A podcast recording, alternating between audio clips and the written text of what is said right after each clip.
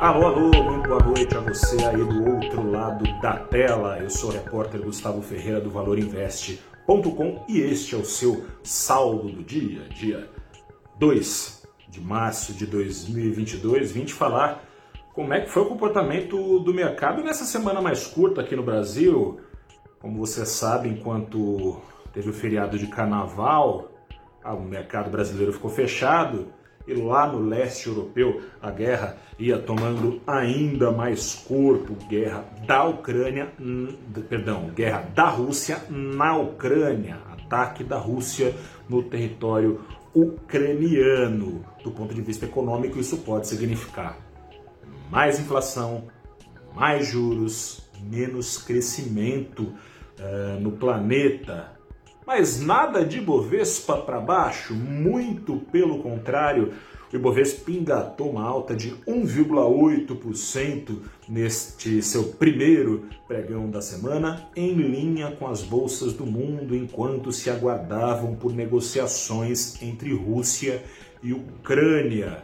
Em linha também essa alta e as altas pelo mundo com o rally das commodities a alta das commodities já deixou de ser perspectiva para virar realidade, sobretudo com petróleo, com a alta de 8% nos contratos futuros mais negociados em Londres, referência do mercado mundial, 8% de alta hoje, 16% de alta já em três dias.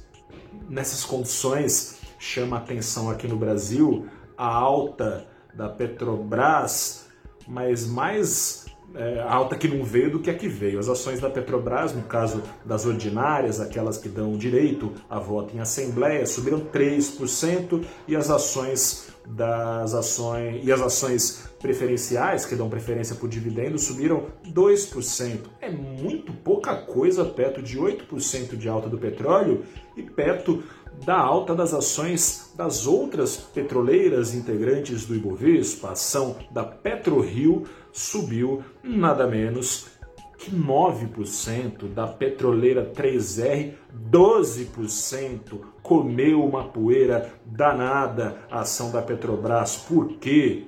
Porque a ação da Petrobras, ao contrário das outras, está sujeita a risco político. O mercado teme que o governo force a mão para que a presidência da Petrobras não repasse a alta de preços aos consumidores. Subiu não só petroleira, porque não só petróleo está em rali, tendem a ter alta sustentada também os preços do minério e as mineradoras são beneficiadas porque boa parte da produção de níquel e pelotas de minério de ferro vem ou vinham do leste europeu, da Rússia, da Ucrânia.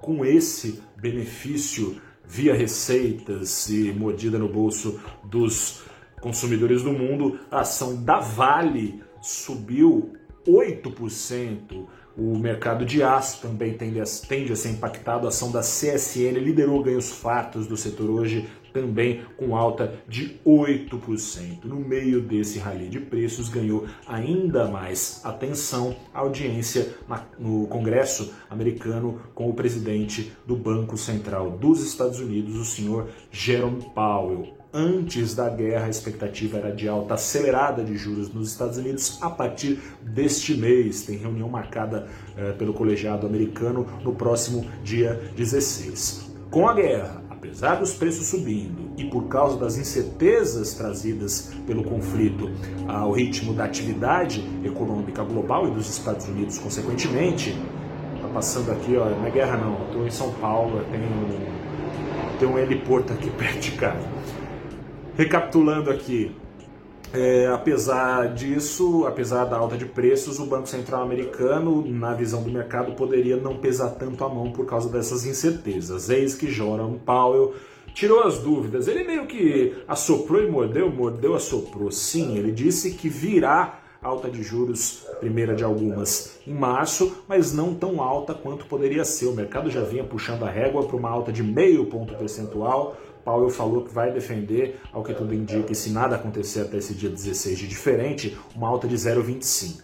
Mas, contudo, todavia, ele deixou claro que, se necessário, defenderá altas maiores numa ou mais reuniões de juros. O que quer dizer se necessário? Se a inflação nos Estados Unidos não esfriar, se vier mais alta ou se manter persistente por mais tempo. Vamos e convenhamos, é um risco considerável. Sem guerra, a inflação nos Estados Unidos já vinha na toada mais forte em 40 anos. Com guerra, há de se esperar que siga por mais tempo nesse patamar ou que renove esse recorde ingrato. Seja como for, não vem paulada tão forte quanto se antevia imediatamente nos juros americanos, ao que parece pelo menos, isso bastou para ajudar uh, o preço do dólar a cair aqui no Brasil, devolvendo uma parte da alta recente, desde que começou a guerra lá quinta-feira passada na Ucrânia, promovida pela Rússia. Com isso e com a entrada de capitais atrás das, das ações de exportadoras aqui no Brasil, o dólar caiu 1% aos R$ 5,11. Voltamos a conversar amanhã, quem sabe com notícia de trégua. Tomara, o mundo agradece. Um abraço, até a próxima. Tchau.